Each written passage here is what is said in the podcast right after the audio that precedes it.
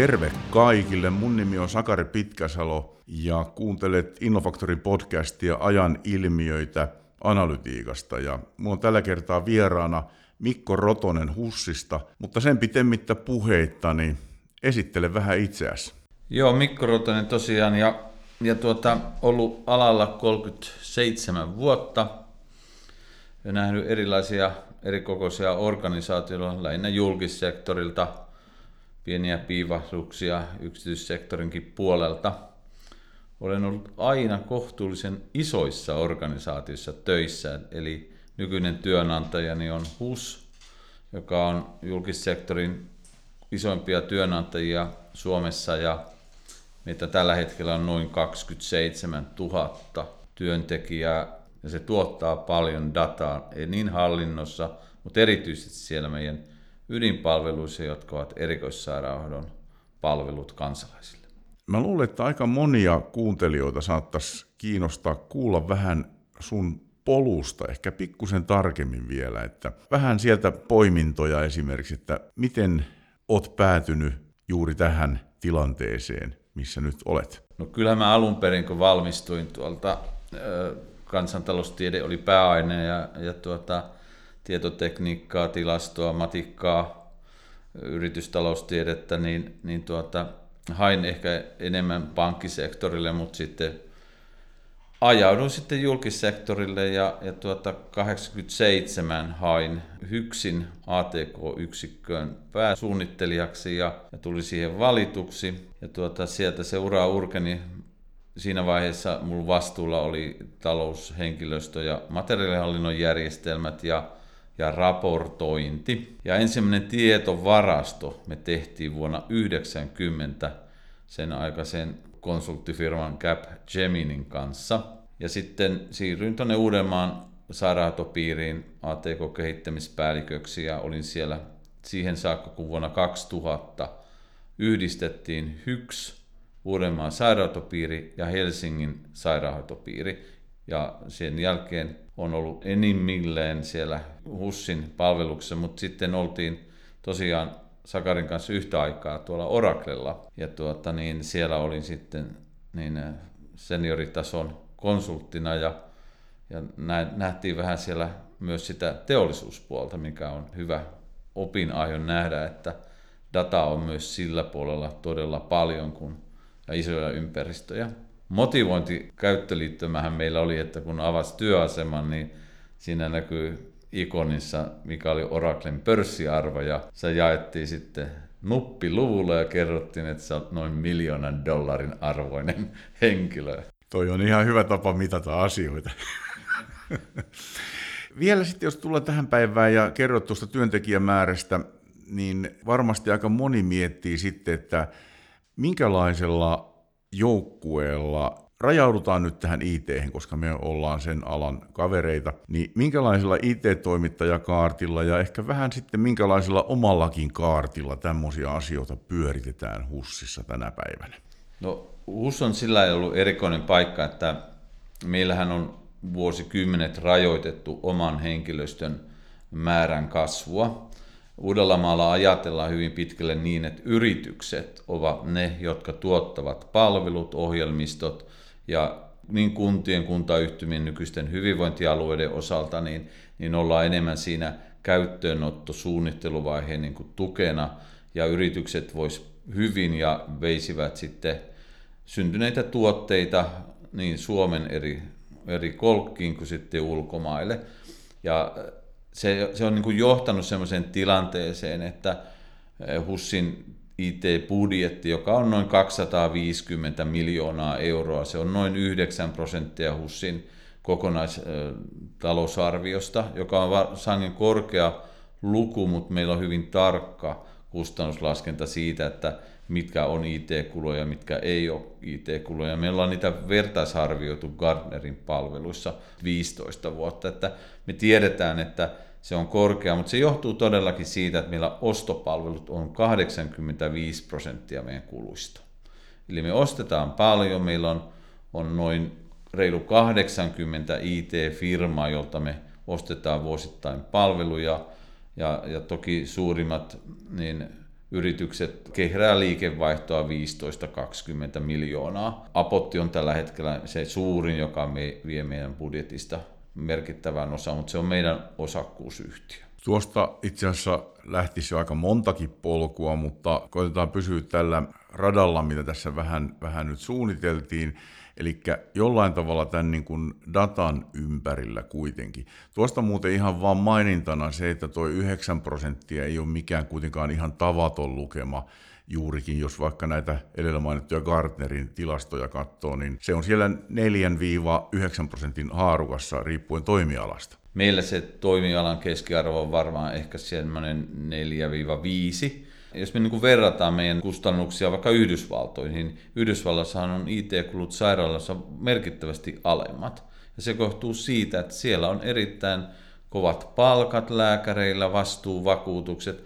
Jos haluat olla synnytyslääkäri Yhdysvalloissa, niin pelkkä vastuuvakuutus maksaa miljoona dollaria vuodessa. Et siinä suhteessa, kun tuommoinen työasema tai tai ohjelmisto, niin ne on hyvin marginaalisia kuluja, että siellä puhutaan kahdesta kolmesta prosentista, mutta se johtuu siitä, että se kustannusrakenne on, on erilainen. Meillä on kumminkin noin 30 000 päätelaitetta, siinä on työasemia, pädejä, älypuhelimia ja niin edelleen, että, mutta infrakulut ei ole kumminkaan se suurin kulu, että onneksi me ollaan pystytty kumminkin käyttämään suurin osa rahasta siinä itse softaan, joka on se tärkein hyöty, mistä me saadaan. Ja dataa me käsitellään paljon. Meillä on vuosittain noin 700 000 eri potilasta, ja niistä tulee merkittävä määrä erilaista dataa. Jos käydään esimerkiksi röntgenissä, niin siellä otetaan kuva, joka on DICOM-standardissa, ja se vie, vie levyä, ja, ja tuota, samoin labroja syntyy noin 30 miljoonaa kappaletta vuodessa, ja niin edelleen. Ja kaikki tämä data me viedään, viedään meidän tietoaltaaseen. Ne on vaikuttavia määriä ja tuosta seuraa väkisinkin ajatus siitä, että tällä tiedollahan sitten tietenkin tehdään jotakin, eli vähintäänkin johdetaan ja mahdollisesti jotain muutakin, muutakin, mutta kyllä ennen kaikkea tulee tämä käsite tiedolla johtaminen ja sen ympärillä olevat asiat niin aika merkittäväksi. Miten sä näet sen roolin ja ehkä muutoksenkin niin teidän ympäristössä? Niin kuin sanoin, niin meillä ensimmäinen tietovarasto tehtiin SAS-tekniikalla vuonna 1990, eli 33 vuotta sitten, ja sitten me vaihdettiin teknologiaa, siirryttiin relatiotietokantoihin vuonna 1995, ja meillä oli kaksi vaihtoehtoa, Ingress ja Oracle, ja sitten me huomattiin, että semmoinen tiedon poiminta kerran kuukaudessa perusjärjestelmistä, niin talous, henkilöstö, materiaalihallinto ja erityisesti potilastietojärjestelmät eri varioineen, niin se ei niin ollut riittävä. Nähtiin siinä 2004-2005, että Oracle oli tuonut semmoisen uuden teknologian, Operational Data Store, joka käytännössä tarkoitti sitä, että Oracle kannasta pystyi niin siirtämään lähes reaaliaikaisesti datan raportointikantaan. Ja niin me tehtiin sitten sellainen ratkaisu CGIin kanssa, että Uranus-järjestelmässä pystyttiin kopioimaan se tieto tämmöiseen ODS-tauluihin ja, ja siitä sitten pystyttiin siirtämään päivän päätteeksi meidän kolmannen sukupolven Oracle niin near real time niin, tietovarastoon. Mutta sitten tuossa 2015 niin oli tullut tämä ilmiö nimeltä Big Data, ja Google oli kehittänyt tämmöisen Hadoop-pohjaisen tietovarannon, mikä se olisi hyvä tieto alla, se ehkä jotkut käyttää siitä sellaistakin nimeä, niin tuota, me lähdettiin kehittämään sitten neljännen sukupolven versiota, mikä meillä nyt on tuotannossa, ja, ja tuota, täysin avoimella lähdekoodilla tehtiin kaikki välineet, ja sijoitettiin se sitten Microsoftin Azure-pilveen. Toki se on vielä sellainen, että sen voi asentaa myös sitten AWS tai Googleen tai mihin haluaa, että, että se on haluttu pitää puhtaana näistä kaupallisista tuotteista. Ja se tavallaan loi nyt tämän nykyisen viitekehyksen, että siellä on dataa, joka on lähes reaaliaikaisesti muutaman minuutin viiveellä tai sekuntien viiveellä, tunnin viiveellä, mutta joka aamu meillä on edellisen päivän tuotanto täysin sisällä ja raportoitavissa sitten Microsoftin Power BI-tuotteilla tai muilla nykyaikaisilla raportointivälineillä. Tuossa herää myös väkisin kysymys siitä, että noiden lähdejärjestelmien määrä täytyy olla aikamoinen. No kyllä meillä niin suurin määrä datasta tietysti tulee sieltä tuotannon ohjauksesta eli ydinjärjestelmistä, joka tänä päivänä on Apotti eli Epikin tuote. Sitten sen lisäksi Oracle ERP, jossa on, on henkilöstöhallinto, taloushallinto, ulottuvuudet, materiaalihallinnon järjestelmä, ne kaikki toimii Oraclen pilvessä Saksasta. Eli me ollaan hyvin pilviorientoitunut organisaatio. Se, se päätös me tehtiin 2014 ja 2015 me oltiin jo O365 ja sen takia niin meillä ei semmoista niin keskustelua ole, että riittääkö kapasiteetti, että me voidaan niin hyvin joustavasti ottaa kapasiteettia dataa vastaan. Ja siinä suhteessa niin semmoinen iso datamäärä, mikä tänä päivänä tulee, niin on potilasmonitoridata. Jos mietitte omaa älykelloa tai jotain terveys- tai elintoimintoja rekisteröivää laitetta, Ouran sormusta tai jotain muuta, niin potilasmonitorihan mittaa kumminkin melko paljon tarkemmin sun elintoimintoja.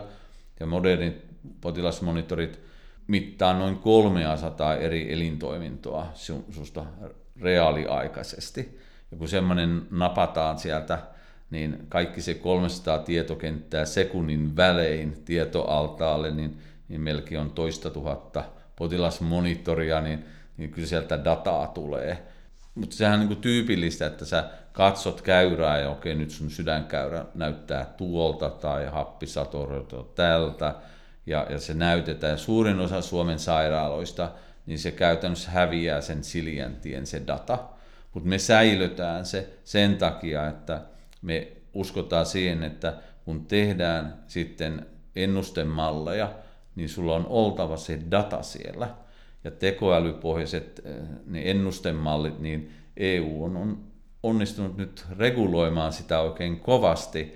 Ja nyt käynnissä oleva niin käsittely EU-komissiossa niin juuri AI Actin osalta lähtee siitä, että kaikki data on laatu merkittyä. Eli täydennössä siellä data ei ole vain data, vaan sitä pitää myös tarkistaa, että se on teknisesti oikein, se on semanttisesti oikein, eli asiasisältö on ok, ja sitten se että käyttötarkoituksenmukaisuus, että tämmöinen uusi vaade on nyt tullut tiedon tuottajille.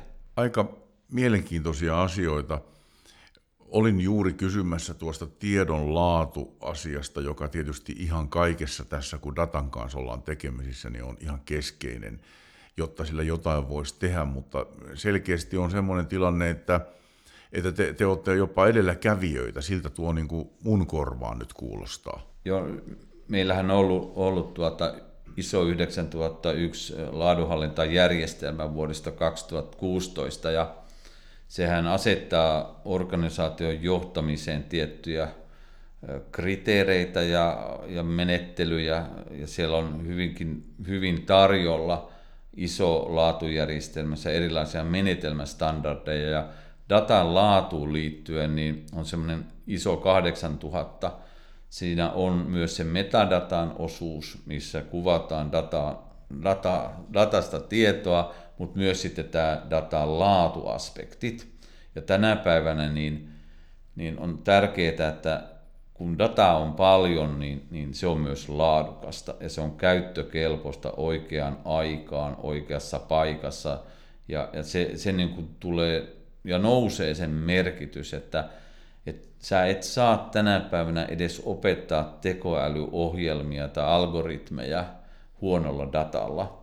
Että se, siinä suhteessa niin me ollaan valitettavasti jouduttu toteamaan se, että terveydenhuollon sektorilla on organisaatioita, joilla ei niin kuin, tiedon laatu tällä hetkellä riitä.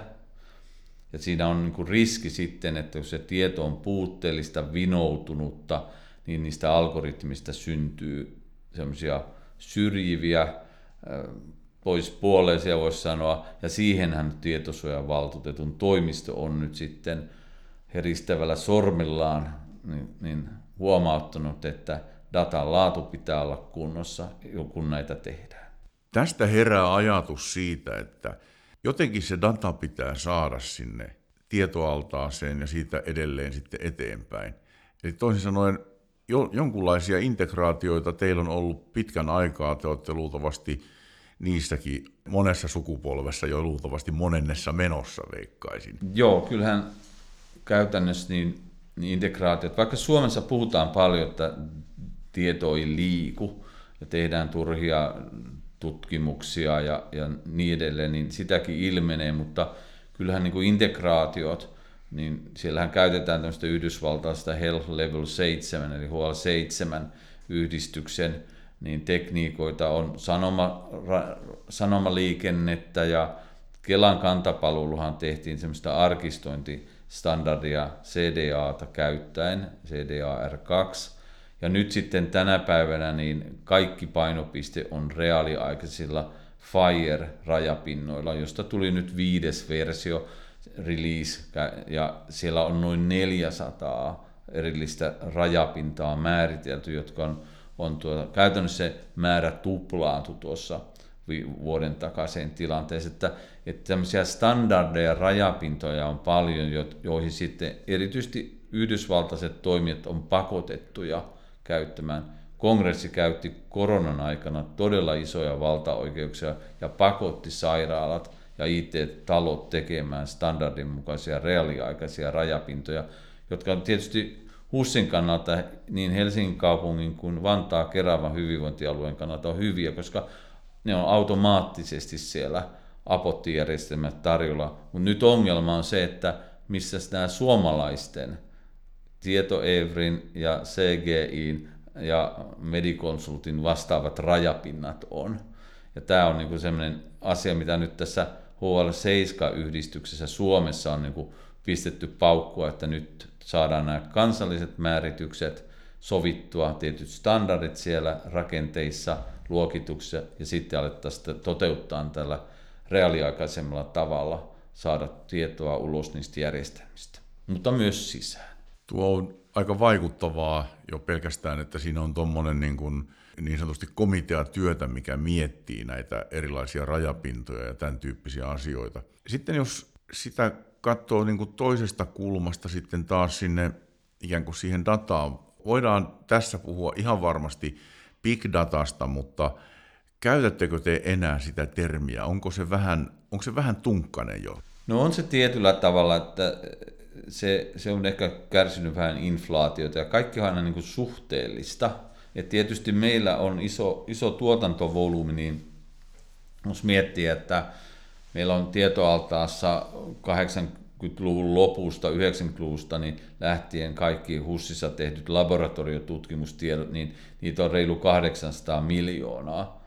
Ja, ja tuota, siellä on noin kolmen miljoonan eri potilaan tietoja, että se on iso tietokeskittymä ja sen takia siihen on myös tehty hyvin tarkkaan kaikki riskianalyysit, mitä tänä päivänä tehdään, tehdään tuota eri järjestelmille, että se on lakisääteinen velvoite tehdä arviointia niin riskeistä.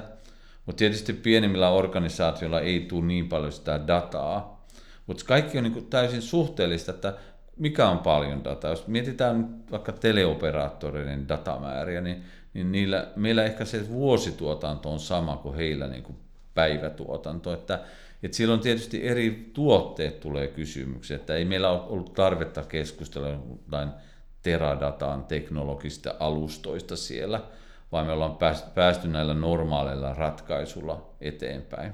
Tarkoitan normaaleilla ratkaisuilla sitä, että, että niitä löytyy niin sanotusti kaupa, niin kaupan hyllyltä, että ei tarvitse maksaa miljoonia niiden käyttöoikeuksista ja niin edelleen. Toinen kysymys, mikä tuosta nousee varmaan aika monille mieleen sitten, niin on se, että toi data, mistä tässä nyt puhutaan, niin on enimmäkseen aika arkaluontoista. Te olette varmaan joutunut tota asiaa pohtimaan niin kuin hyvinkin monelta kantilta ja, ja, ja pitämään huolen siitä, että te ette ole noiden asioiden takia ainakaan siellä lehtien palstoilla. No joo, meillähän oli, oli tuo tämmöinen ikävä tilanne, jossa, jossa tuota eräs työntekijä unohti sen, että käyttöoikeuksia annetaan työtehtävien työtehtäviä varten ja, ja sitten ilmeisesti syntyi tarvetta katsella vähän liian laajasti myös ei-HUSin potilaiden osoitetietoja ja, ja tuota, se, se jäi kiinni ihan tämmöistä Digi- ja väestöviraston on lokitietojen analyysissä, että se ei näkynyt meille millään muotoa, että hänellä oli käyttöoikeus sinne ja, ja hän teki kyselyjä laskutukseen liittyen, että varmasti lasku menee oikeaan osoitteeseen. Ja se oli suora käyttöliittymä, jossa meillä ei ollut lokitusta, vaan onneksi viranomainen sitten sai sen kiinni. Ja, ja tietysti se, että henkilö oli vielä kaksoiskansalainen ja tämmöinen geopoliittinen turvallisuustilanne päällä, niin aiheutti vähän kulmakarvojen nostoa. Mutta että kyllähän me törmätään aika ajoin siihen, että kyberturvallisuus on kovilla ja, ja tuota, me ollaan satsattu, meillä on itsellämmekin iso 27001 tietoturvahallintasertifikaatti ja, ja kyllähän niin kuin terveydenhuolto toimialana on sellainen, että siellä tarvitaan niin kuin tämmöisiä erilaisia viitekehyksiä, standardeja, joita sitten käytetään siinä toiminnan johtamisessa, arvioinnissa ja, ja kyberturvallisuus on, on tällä hetkellä yksi sellainen asia, mihin erilaisella lainsäädännöllä halutaan niin terveydenhuollon organisaatioita ohjata. Toinen asia sitten tämä yleisjohtaminen ISO 9001, että se on niin sellainen normi, tänä päivänä. Ja jos olet sitten valmistaja, eli teet lääkinnällisiä laitteita markkinaan, niin siellä on sitten tämmöinen iso 13485, eli tämmöisen lääkinnällisen laitteen elinkaaren hallinnan laadunhallintajärjestelmä, jotta saat sen tosiaan markkinaan ja sitä markkinoille tuloa ennen on vielä tämmöinen ilmoitetun laitoksen prosessi, jossa tämmöinen sertifiointifirma tarkistaa, että olet noudattanut tuotekehityksessä kaikkia niitä vaatimuksia, mitä EU vaatii. Tuo on tärkeä juttu ja tosiaankin niin kuin aina aika ajoin näitä, näitä tällaisia nousee esille, mutta, mutta niin kuin sanoit tuossa, niin ne on asioita suurimmaksi osaksi, mitkä voisi syntyä ihan missä tahansa. Totta kai kun teillä on niin kuin potilasdataa, niin se koetaan niin kuin vielä arkaluontoisemmaksi helpostikin ja siinä ihminen on tavallaan niin kuin, siinä mielessä vähän niin kuin paljaana tuommoisen datan edessä. Jos ajatellaan vaikka jotain teollisuuslaitosta, niin siellä niin kuin ei ole läheskään niin paljon tällaista. Toki sitten teollisuusvakoilu on asia erikseen, mutta niin kuin suunnilleen näin, näin kai se menee. Joo, kyllähän se niin on, että, että kyllä mekin nähdään, että tiety, tietyissä maissa on sellainen kulttuuri, jossa tuota, valtiohallinto edellyttää, että teknologiatoimittajat toimivat myös valtion, valtion turvallisuusetujen mukaisesti. Kiina on yksi tällainen maa, että siellä, siellä niiden tuotteissa voi olla hyvinkin semmoisia portteja, jotka sitten on auki ja data lähtee ulos, että niiden kanssa tulee olla tarkkana ja miettiä sitä vastuuta siinä. Mutta että ihminen on utelias ja, ja tuota, nähdään, että että kyllä me, meillä on hyvin tarkat lokitukset nykyään ja me saadaan kiinni poikkeavaa käyttöä. Ja kyllähän tänä päivänä niin sitä lokitusdatahan tulee meille semmoinen 25 miljoonaa riviä vuositasolla. Jos miettii, että ei sitä ihmissilmällä sieltä pysty ottaa kiinni, niin kyllä se käytännössä on tekoälyalgoritmit, jotka havaitsee sen, että jos joku potilas joka nyt voisi olla julkisuuden henkilö, niin siihen alkaa kohdistua normaalista poikkeava määrä katseluita tai jotain muuta, niin kyllä ne sillä tavalla kiinni jää. Et nyky, nykyään niin tekoäly ja data, niin siellä on tiettyjä lainalaisuuksia, joita tosiaan ei ihmisaivoilla pysty oikein ymmärtämään ja kaikkia korrelaatioita muodostamaan, niin niin sen takia sitten käytetään erilaisia tekoälytekniikoita. Ja tänä päivänä, kun katsoo eri toimittajien tarjoamaa, niin AWS kuin Googlella ja Microsoftilla on, on hyvin kattavat perusstäkit tarjota erilaista tekoäly äly tuota, te, niin mahdollisuutta.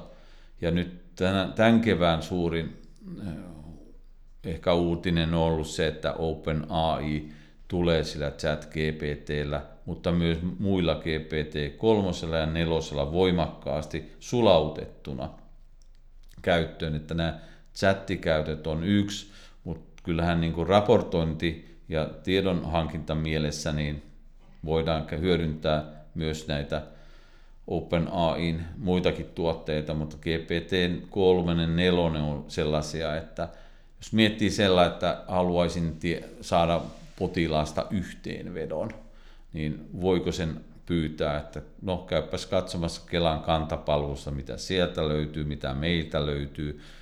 Ehkä täytyy muistaa, että kaikkia tietoja ei sinne Kelan kantapalvelun tällä hetkellä viedä.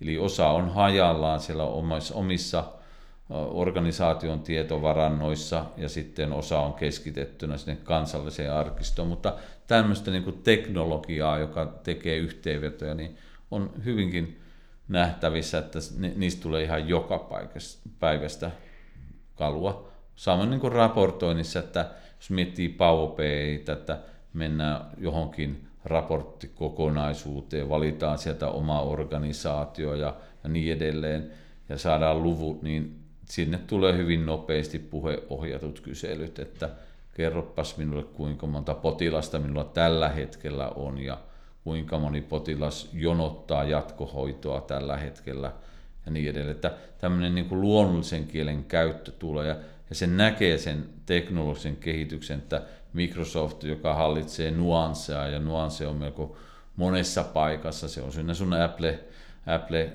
puhelimissakin on sen nuansse, niin, mutta käytännössä Teamsissähän se on jo siellä takana ja sen takia se pystyy tekstittämään kaikki ne tekstit. Et kannattaa sillä katsoa, että se sulautettu tekoäly tulee ja nyt täytyy miettiä, että miten ottaa kaiken ilon irti siitä teknologiasta. Joo, toi on iso aihe ja itse asiassa menitkin sopivasti agendassa seuraavaan kohtaan. Me varmaan voitaisiin niin kuin puhua AIsta ja terveydenhuollosta tai itse asiassa sehän on tämmöinen muutos, mitä moni on viisas on sitä mieltä, että se on niin kuin internetin tuloon verrattavissa oleva muutos ja myllerys, mikä tässä on menossa. Ja itse kun niitä vähän kokeilee noita välineitä, vaikka, vaikka sitä chat GPTtä, niin aika lähellä se näin on, että voi tosiaankin helposti uskoa, että se mullistus on melko iso. Rupe, näkyykö se teillä jo tuolla niin kuin ihan tuotannossa vai onko nämä nyt niin kuin testiversiota nuo, mitä kuvasit? No kyllä meillä tuotannossakin on ja jos miettii sitä, että 2005, 2016 aloittiin puhumaan ehkä enemmän tekoälystä ja, ja, ja tuota, tämmöiset isotkin ennusteasiantuntijaorganisaatiot, kuten Gardner, niin nehän ampuu aivan ohi sen. Ne niin kuin missas sen nopeuden, millä se tuli sitten. Siinä oli tietysti hypetystä, meillä oli Watsonista paljon keskustelua, mekin kokeiltiin sitä ja sangen hyviä tuloksia me saatiin siitä, mutta sitten niin kuin Epic ja IBM ajatu riitaan ja, ja tuota, nyt sitten uusi kihlaus on tehty tässä kevään aikana Epicin ja Microsoftin välillä, että, että saa nähdä, miten se nyt tällä kertaa onnistuu. Mutta että kyllä, kyllä niin kuin nähdään se, että tarjonta on tullut valtavasti. Se näkyy eri erikoisaloilla, kuten radiologia, eli, eli kuva-analytiikka, niin siellä on valtavasti tarjolla erilaisia algoritmeja kuva-analytiikkaan, patolo- digipatologiahan on, on hyvä esimerkki siitä, eli eri teknologiat on mahdollistettu uusien niin algoritmien teon, eli se oli hyvin tärkeä asia, että GPU-prosessointi tuli käyttöön. Se oli niin kuin hyvin merkittävä tekijä, että tämä teki kunnon tiikerin loikkia. Ja me taas katsottiin alkuvaiheessa enemmän ehkä tuommoista potilaan elintoimintodataa. Ja, ja jos miettii sitä, että meillä on potilas vastasyntynyt keskonen hoidossa tuolla teho-osastolla, niin yleensä siinä ei kovin montaa eri muuttujaa tarkastella että pystytään sanomaan, että onko potilas nyt menossa huonompaan suuntaan tai parempaan. Se lopputilanteessa se malli käsitteli yhtä aikaa noin 30 eri muuttujaa, ja sä et ihan aidosti pysty laskemaan sitä päässä laskuna. Eli kyllähän niin kuin tietyt ennustemallit, mitä me haettiin, niin, niin pohjautuu hyvin pitkälle tekoälyalgoritmeihin. Ja siinä suhteessa niin laskentatehoa on tullut merkittävästi enemmän. Ja tänä päivänä niin, niin se on niin, voisi sanoa, on tämä edge computing, että sitä ei tarvi enää keskittää, vaan se voi olla ihan hyvin sun jossain erillisprosessorissa, vaikka sun kännykässä tai, tai jossain älykellossa, niin onhan tämä ollut valtava kehitys. Tuossa muuten oli semmoinen kohta sulla tuossa äsken, missä mainitsit sitä, että tämä Epic on tavallaan tehnyt tämmöisen niin kuin uuden kihlauksen, niin kuin mainitsit, niin Microsoftin kanssa. Ja tässäkin nyt pätee sitten tämä niin kuin vähän leikkisästi sanotaan, että Microsoft on uusi IBM. Ja tämä ehkä liittyy enemmänkin tietohallinnon toimintatapoihin ja tähän tämmöiseen sisäpiirin vitsiinkin siitä, että miten käy, jos valitset Microsoftin. Tänä päivänä voi sanoa, että hyvin käy. Mua kiinnostaisi kuulla Microsoft-platformin roolista teillä ihan erityisesti. Me tosiaan ollaan Microsoftin suurkuluttaja erityisesti noin platformit näkyy siellä pilvipalveluissa. Me siirryttiin käyttämään Azurea laajemmin 2014-2015 ja, ja me silloin luotiin jo tämmöinen cloud first strategia. Me käytiin pitkät keskustelut Helsingin yliopiston ja Aalto-yliopiston kanssa siitä, että mihin teknologia-alustat kehittyvät ja, ja missä se suurin potentiaali on ja kyllä Aallon ja Helsingin yliopiston asiantuntijat, professorit sanoivat, että, että jos sä jäät sinne on-premin, sinne poteroon, niin, niin et näe, näe enää uutuuksia ja uusimpia mahdollisuuksia. Näin siinä on käynyt, että voi olla, että jopa 80 prosenttia ominaisuuksista, jotka on, on tuota tarjolla vain pilvessä ja joita ei saa sitten lainkaan on-premiin. Ja tämä tietysti on antanut ehkä meille mahdollisuutta kehittää jotain sellaista uutta, jota, jota ehkä ei olisi muuten voitu tehdä. Mutta kyllä me katsotaan avoimesti sitä, että Oracle on meillä ollut iso tekijä jo 90-luvun puolesta välistä ja, ja Oki pilvenä, niin se on vähän ehkä voisi sanoa vanhanaikaisempi. Kyllä se paljastaa sen, että, että, että siellä ei ihan näitä skaalautuvia isoja hyperscaler-tekniikoita ole siinä mittakaavassa käytössä kuin, kuin tuota Microsoftilla tai AWS tai Googlella, että ne on niin kuin vähän omassa luokassaan nämä kolme, mutta hyvää taistelua näiden tämän nelikon kesken on. Ja me, meillä on ollut tämmöinen multicloud strategia, että me ei päästetä ketään merkittävään markkina-asemaan, mutta, mutta kyllä Microsoftin tuotteet on osoittautunut sen, että että siellä on niin kuin potentiaalia.